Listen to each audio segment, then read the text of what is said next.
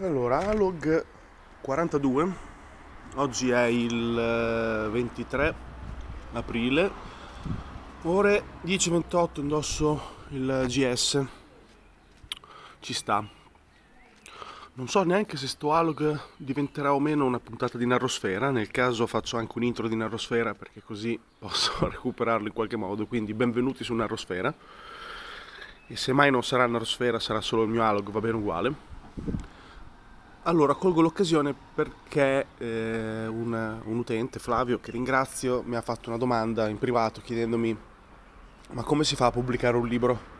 Si riesce a, ad avere due o tre dritte da qualcuno che l'ha fatto, insomma, che ci è già passato? Cioè, ok, sì, è una bella richiesta e ci sta una pillola mh, mm, per spiegare un po' qual è il processo che ti porta praticamente a livello puramente mm, pratico a pubblicare un libro. Allora, escludiamo tutto il discorso relativo a scriverlo questo libro, perché ho già parlato in mille occasioni di come funziona l'aspetto della creatività, di come farsi venire in mente delle idee, di come si costruisce una storia, eccetera, eccetera, eccetera. Questo, per questa occasione la scarto a piedi pari questo argomento, quindi supponiamo che eh, abbiate già un'idea, ok, e la vogliate concretizzare. Passiamo ha una fase proprio iniziale che è quella di scrivere fisicamente il libro. Allora si usa un, un qualunque word processor che può essere appunto Word, come può essere Google Docs, come può essere Pages di Apple, è indifferente. L'importante è che non sia eh, un elaboratore di testo senza formattazione come può essere il blocco note, ecco, o um, un'app per cellulare, ci vuole un, un word processor vero e proprio che ti permette la formattazione avanzata di un testo e questo va bene qualsiasi cosa, ripeto, ripeto va benissimo anche Google Docs. Si eh, fisicamente si scrive il libro e vabbè questo è banale no? però fino a un certo punto è banale perché c'è tutto un aspetto tipografico che va tenuto in considerazione.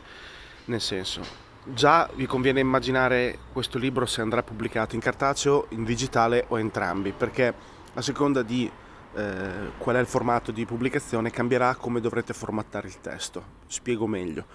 Il testo formattato per essere pubblicato cartaceo segue delle logiche tipografiche ancestrali che vanno tendenzialmente rispettate se vuoi far sì che il lettore quando eh, si trova il testo davanti non trovi una discrepanza con la sua abitudine di lettura, perché comunque l'abitudine di lettura è importante. Faccio un esempio.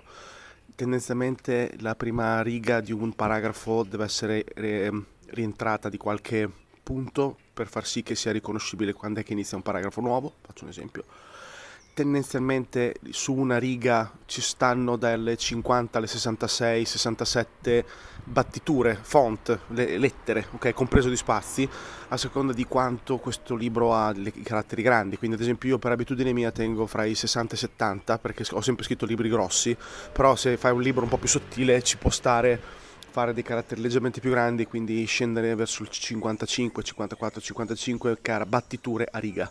Quindi cosa si fa? Fisicamente si contano, prendi una riga, li conti e per essere sicuro di aver formattato correttamente la, la lunghezza di una riga. La pagina, lì dipende che servizio userete per stampare, solitamente ci si guarda eh, prima perché così si ha l'idea della lunghezza mentre scrivi. Uno dice: Ma cosa ti serve sapere la lunghezza mentre scrivi? Serve sapere la lunghezza mentre scrivi perché ci sono degli studi, ci sono delle analisi che prevedono quante pagine un, un libro deve essere, diciamo, per entrare in una media considerata un, eh, gradevole al lettore. E tutte queste cose qui sono tecnicismi che uno dice: Madonna, che palle scalo. Cioè, uno può anche voler scrivere quello che gli pare. Sì, ma mi è stato chiesto come si scrive formalmente un libro e così è la formalità. Poi io ho fatto completamente diverso all'inizio, però questa è la formalità. Quindi se già sapete come formattare il file prima è meglio e se partite scrivendo bene è molto meglio e adesso arriverò a spiegare anche il perché.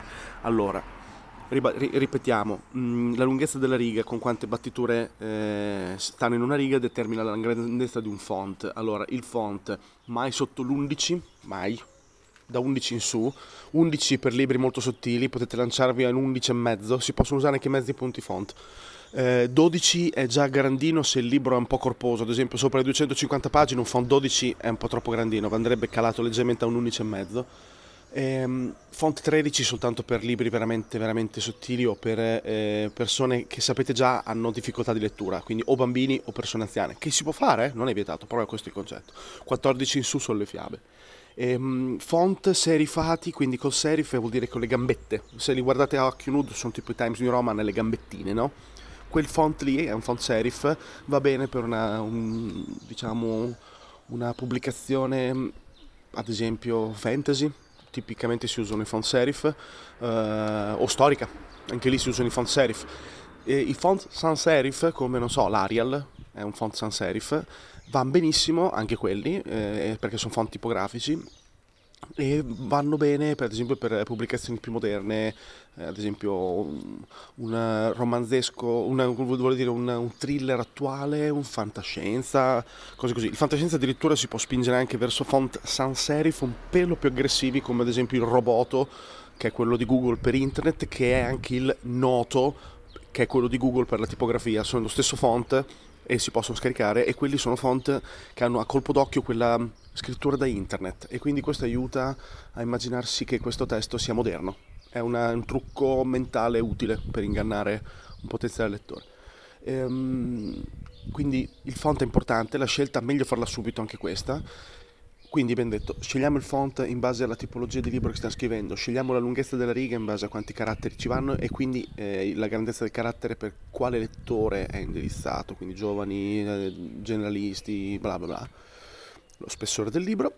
I margini, questo è, molto dipende da, proprio dal tipo di servizio che userete per stampare. Ad esempio se usate eh, Amazon KDP, cioè Amazon Kindle Publisher, Publishing, ha delle sue formattazioni che si possono scaricare, quindi prima di iniziare il libro basta che andiate su Amazon KDP, KDP e scaricate il modello che è esattamente con le misure del foglio, con le misure del, della marginatura, dello spazio farà um, il bordo, della rilegatura, eccetera. E questo qui è tutto un tecnicismo che vi conviene proprio scaricare un modello. Quindi se scegliete la tipografia eh, tradizionale, gli chiedete il modello. Se scegliete una tipografia online, scaricate il modello. Se scegliete KDP per distribuire, scaricate il modello.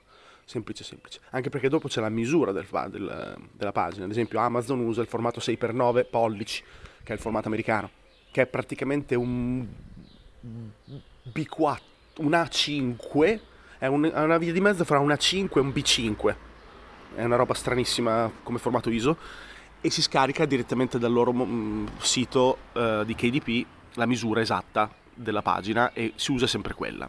Andiamo avanti, brevi consigli di formattazione, fate la rottura, inserite la rottura o l'interruzione di eh, sezione facendo uh, control invio o shift invio. Dovrei, dovrei essere davanti alla tastiera, invece sono sul balcone, però penso sia shift invio. Comunque andate a cercare, cioè l'interruzione di sezione per separare i, para- i, i capitoli perché così ogni volta che andate a modificare un capitolo precedente non sformattate tutto il testo. Usate correttamente la formattazione del titolo e del corpo del testo, nel senso il titolo del, del capitolo ha titolo 1, il, te- il testo del il corpo del testo ha paragrafo, eccetera, perché quando dovrete andare a cambiare delle formattazioni potete cambiare direttamente lo stile di formattazione di quella tipologia di, di, di, di testo. Quindi se dopo volete cambiare tutti i titoli, vi basta cambiare lo stile dei titoli. È, è veramente fondamentale partire bene a lavorare su queste cose, ok? Saltando tutta questa pugnetta incredibile, avete scritto il vostro libro, perché è bellissimo, abbiamo parlato solo di tecnicismi, ma non abbiamo ancora parlato di come scriverlo. Saltiamo completamente l'idea, appunto, che serve per scrivere un libro e vi trovate davanti il libro, ok? Ora dovete correggerlo.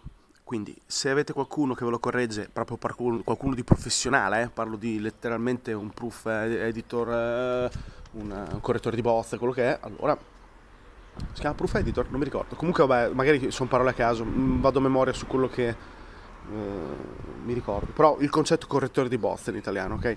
Mm, se lo avete meglio, se non l'avete, come molto probabilmente sarà tipo me, che li faccio da solo, dovete imparare a correggervi i vostri libri da soli ed è la cosa forse più difficile che scriverli. Allora, per correggere un libro ci vuole un sacco di pazienza e punto primo, una volta che l'hai finito aspetta un mese. Parcheggialo un mese perché il, il tuo cervello non vede errori finché non è passato almeno una mesata che ti sei pulito il cervello da quel testo è, è, è, pacifico. Infatti, mettetevelo come tipo scritta d'oro su, sulla scrivania. non correggetelo il giorno dopo perché non serve a niente, è, è completamente inutile. Seconda cosa, quello che consiglio io è quando scrivete il romanzo tirate dritto, non, non, fermatevi a rileggere il libro pasi, pari, capitolo per capitolo per correggerlo o per capire se vi sta piacendo o no, perché vi inchiodate, perché quando eh, avete scritto un capitolo e il giorno dopo lo, lo, riprendete in mano c'è il rischio che non vi piaccia, se non vi piace lo riscrivete, se lo riscrivete non andate avanti, se non andate avanti non lo finite. E ho visto il 95% degli scrittori emergenti che ci hanno provato a scrivere cadere per questo semplicissimo errore. Non fermatevi a correggere in corso d'opera. Arrivate in fondo, tirate dritto, tappatevi il naso e andate in fondo. Tirate una riga alla fine, aspettate un mese, riaprite il romanzo, vi farà vomitare. Ma vomitare male, eh? vi farà schifo al cazzo, vorrete morire, non, non lo potrete sopportare. Però sforzatevi di leggerlo una volta ok? Lo leggete una volta di pulizia generale per capire se il tema, se avete sbagliato qualcosa, se il tema è corretto, se avete sbagliato qualcosa, se c'è qualcosa che vi manca, se i, i personaggi li avete scritti bene tutti. Non è una correzione di eh, grammatica, è proprio un'analisi del testo in generale se c'è qualcosa che non vi torna, ok? Questa è una prima lettura. Prima lettura. Lo parcheggiate un altro paio di settimane, ok? Fatto una seconda lettura di correzione del testo quindi vi mettete lì e lo rileggete un po' più attentamente, ok? E in questa fase qui consiglio, preparatevi, eh, consiglio di cambiare il font. Per quello che vi dicevo, occhio uh, ad avere eh, una buona eh, base di partenza per la formattazione, perché questo qui è il momento in cui iniziamo a fare i trucchetti. Cambiate il font e mettete il font più brutto e scomodo che conoscete. Io di solito uso il Comic Sans o font così vomitevoli che mm, veramente fanno morire male uh, a leggerli ma dovete cambiarlo in un font veramente scomodo e orripilante.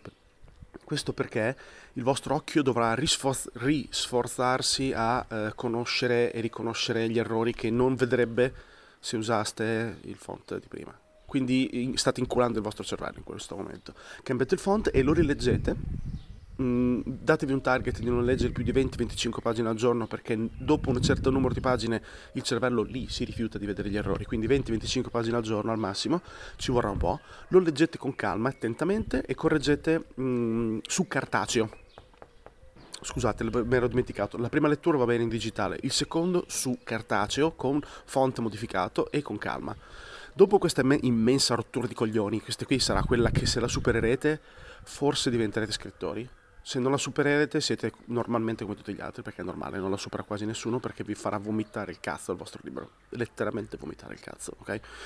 Una volta che avete eh, superato questa fase, riportate gli errori all'interno del testo, quindi correggete il testo eh, sul, in, guardandovi il cartaceo in mano e, e ributtando gli errori sul digitale eh, dopodiché lo riparcheggiate per un altro 2-3 settimane e ora parte il Word Crunch, quello che eh, ho chiamato io Word Crunch, mi sono inventato io ed è una cosa che eh, mi ha aiutato tantissimo a, a, ad identificare quali sono i miei errori tipici e soprattutto eh, diciamo raggiungere un discreto livello di editing. Non sono bravissimo, nel senso che ci sono un po' di errori qua e là nei miei libri, ma mh, mm, fidatevi che non ce ne sono tanti quanti in altri libri amatoriali, ve lo assicuro. Allora, eh, prendete il vostro libro, in digitale e iniziate a cercare delle parole che sono tipicamente eh, degli errori di stile che fanno tutti. Allora, questa cosa qua si, cre- si impara con l'esperienza, quindi all'inizio ne avrete poche di parole da cercare e sono principalmente le parole che finiscono con ente, ante, enti, enta, faccio un esempio, probabilmente, efficacemente, eh, sicuramente, veementemente, vabbè, questa l'avrete usata una volta, ecco, tutte queste parole qui sono degli, degli, mh, mm, dei pesi nel testo che rallentano la lettura e eh, rendono più brutto il testo. E di solito non sono così utili. Okay? Di solito si può usare una maniera diversa per dire le cose, oppure se ne possono togliere. Ad esempio, tendo a non usarne mai più di uno per paragrafo. Okay? Se ce ne sono due, perché non posso fare meno. Ok? Prima, la prima volta che correggerete ne avrete un miliardo. un miliardo, fidatevi. Li usano tutti, un miliardo. Poi, ad esempio, quasi. Quasi, non serve quasi, ma è niente. Perché in letteratura non è eh, come nel, nel dialogo, nel, nel, nel, parlato. In letteratura, quando usi un quasi, stai dando tipo un, un afflato di dubbio su un'entità di grandezza. Nel senso, quasi sempre. Cosa vuol dire? quel quasi quanto è? Mm, quasi sempre. Quasi sempre. Cioè non ha senso. Usi sempre. Togli quasi, non serve a niente. Quindi quasi ad esempio è una parola da togliere. Spesso. spesso si usa troppo, troppo, troppo si usa troppo. Tutte queste parole qui, fidatevi, fidatevi, le state usando troppo, ve lo garantisco. Eh, ce ne sono tante, ognuno ha i suoi difetti, io non posso da dirvi quali sono le parole che tipicamente sono sbagliate per tutti perché è impossibile dirlo, ad esempio un po', un po' è orripilante da leggere, va tolto quasi sempre, quasi, quasi, visto? Cioè, insomma, in buona sostanza, in buona sostanza è una formula che uso spesso, spesso è una parola che uso troppo, troppo è una parola che uso troppissimo, ecco. Quando ho iniziato a fare del work crunch vi approcciate alla follia, perché qualsiasi eh, parola che troverete nel testo più di due o tre volte nello stesso paragrafo è potenzialmente una parola eh, ridondante. Quindi sappiate che quando inizierete a fare questo lavoro le parole aumenteranno vertiginosamente perché voi mi, vi metterete su Word tecnicamente proprio col file, col file aperto nella barra di ricerca e cercate la parola ente cioè la particella ente, e poi andate a mettere nella ricerca avanzata eh, solo suffisso e poi spingete il pulsantino. Vi verranno fuori 1576 volte. Ok? E voi metterete a guardarle una per una e vi beccherete dei paragrafi dove ce ne sono 5. Vi piglierà male, vi verrà male lo stomaco, vi avrà mal di testa, vi verrà da urlare per dire porca puttana come sono capace di scrivere, sono un mongoloide, non dovrei scrivere così, faccio schifo al cazzo. Ecco, mentre correggete quelle 5, col, ad occhio, purtroppo per voi, ne vedrete altre tre di qualcos'altro. Quindi vedrete troppo, troppo, troppo. Ah, devo cercare anche troppo. E prendete su un Excel, scrivete in una cella troppo, parola da controllare. Poi inizierete a controllare troppo e poi butterete l'occhio e ne vedrete un'altra, che è ad esempio morte. Che direte, ma morte sarà mai una parola che uso spesso? Sì, perché magari è un romanzo in cui la morte è molto centrale, è una parola che vi scapperà spesso. Quindi succede che vi toccherà andare a pulire un milione e mezzo di parole. Io, il mio elenco è di 864 parole o particelle di parole, ok? 864 elementi da cercare in romanzi da centinaia di pagine, ripetute centinaia di volte. Sono combinazioni che sfiorano le decine di migliaia di chiavi di ricerca, ok? Quindi, questo qui è il momento più drammatico, ci vogliono diversi mesi, una pazienza enorme e una grandissima, eh, grandissima capacità di self-control e di capire che non siete così scarsi, semplicemente dovete imparare. È normale. Quando farete il libro successivo, fidatevi, fidatevi di me, ne userete meno, perché vi faranno vomitare. È un ottimo modo per imparare a scrivere, formalmente intendo. Ehm, poi che altro c'è da dire dopo il work crunch? Ehm, basta questo work crunch qui fatelo con, avendo riformattato il romanzo col font corretto finale, perché non, è, non, ha senso farsi troppo del male, perché qui dovete avere in realtà la capacità di notare eh, a colpo d'occhio le cose, al contrario di prima, che il cambio di font serviva per ingannare il vostro occhio. Quindi è tutto un giochino, no? Cambio font, cambio font, è un, è un gioco per incularvi la correzione di un romanzo, ok? Quando siete arrivati in fondo, lasciatelo lì un paio di settimane, ultima lettura stampata, e però è una lettura in cui voi non toccherete niente, nel senso è una lettura solo per controllare che non ci siano proprio degli errori macroscopici che vi siete dimenticati fuori di non controllare o di sbagliare, di fare errori, eccetera, eccetera. Perché magari avete copia incollato male una parola, avete corretto qualcosa male, avete, ci sono varie possibilità. Comunque questa serve solo per questo. Non toccate più la trama, non toccate più il testo, non aggiungete più delle frasi. Non fatelo, non fatelo, non fatelo. Il testo è finito. Boom. Finito. Perché vi dico questo? Perché se vi mettete a, ri- a risistemare il testo con, aggiungendo dei paragrafi o delle cose, vi tocca rifare il word crunch. Quindi no, non toccatelo mai più ok? Dopodiché, eh, una volta che l'avete riletto definitivamente per l'ultima volta, eh, cosa mi stavo dimenticando prima che volevo dirvi? Fra Crunch e l'altro, no, niente. Ah, sì, la correzione di Word, fatela. Il pulsantino correggi con Word è comodo perché eh, ti becca qualche typo te lo becca, per il resto è pieno di merda, eh, perché Word fa schifo come correttore automatico, però sui typo, i punti sbagliati, le è abbastanza efficace, quindi quello sì, ci sta. Mm, usatelo. E, ehm, Un'altra cosa molto, molto utile, molto comoda, è eh, sempre nella chiave di ricerca, eh, sappiate che spesso c'è una- un'abitudine, quella di fidarsi troppo del correttore automatico quando scrivete. Ad esempio, mh, Word tende a mettere la lettera maiuscola dopo un punto, no? Lo fa spesso, no? È proprio tipico di Word, mette la- il punto e me- mette la maiuscola dopo il punto, quindi tu ti disabitui a mettere la maiuscola. Ecco, a volte sbaglia. Quindi chiave di ricerca tipica per controllare gli errori è sulla barra di ricerca, punto, spazio, prima lettera dell'alfabeto minuscola, seconda lettera dell'alfabeto minuscola, cia cia cia e controllate, quindi punto, spazio, A minuscolo, punto, spazio, B minuscolo, avanti così. E controllate, vedrete che le beccate. Vedrete.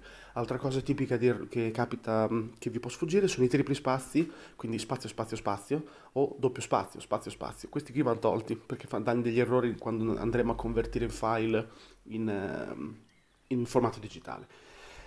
Dopo che abbiamo finito tutto questo argomentone della- dell'editing, bene, passiamo a pubblicare sto cazzo di libro. Allora, prima abbiamo parlato cartaceo digitale. La decisione dovete ave- averla già presa. Cartaceo eh, al giorno d'oggi praticamente è possibile soltanto con KDP mh, in maniera co- coerente, cioè poi ci sono mille servizi, però sinceramente io l'ho provati tutti nella mia lunga carriera di fallimentare scrittore emergente e quindi l'ho provati un po' tutti. Io consiglierei comunque sempre KDP, Amazon, perché è quello che ti permette di arrivare appunto su Amazon, quindi diciamo che al giorno d'oggi almeno sei in un posto che vende, ok?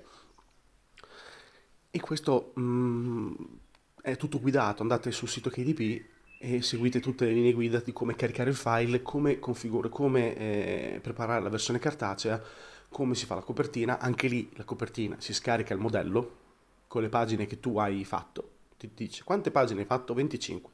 Scarica la copertina, quindi. E poi dopo lì vai a creare la copertina sul file. Ma questo magari ve lo fate fare da un amico che fa grafica, ecco, non è che lo dovete fare voi. non- non- O siete tuttologi o, o fa- o fate come me che siete dei mongoli che fate tutto da soli, però il, ehm, il discorso è che la copertina è importante, ma eh, c'è una guida anche lì, ok?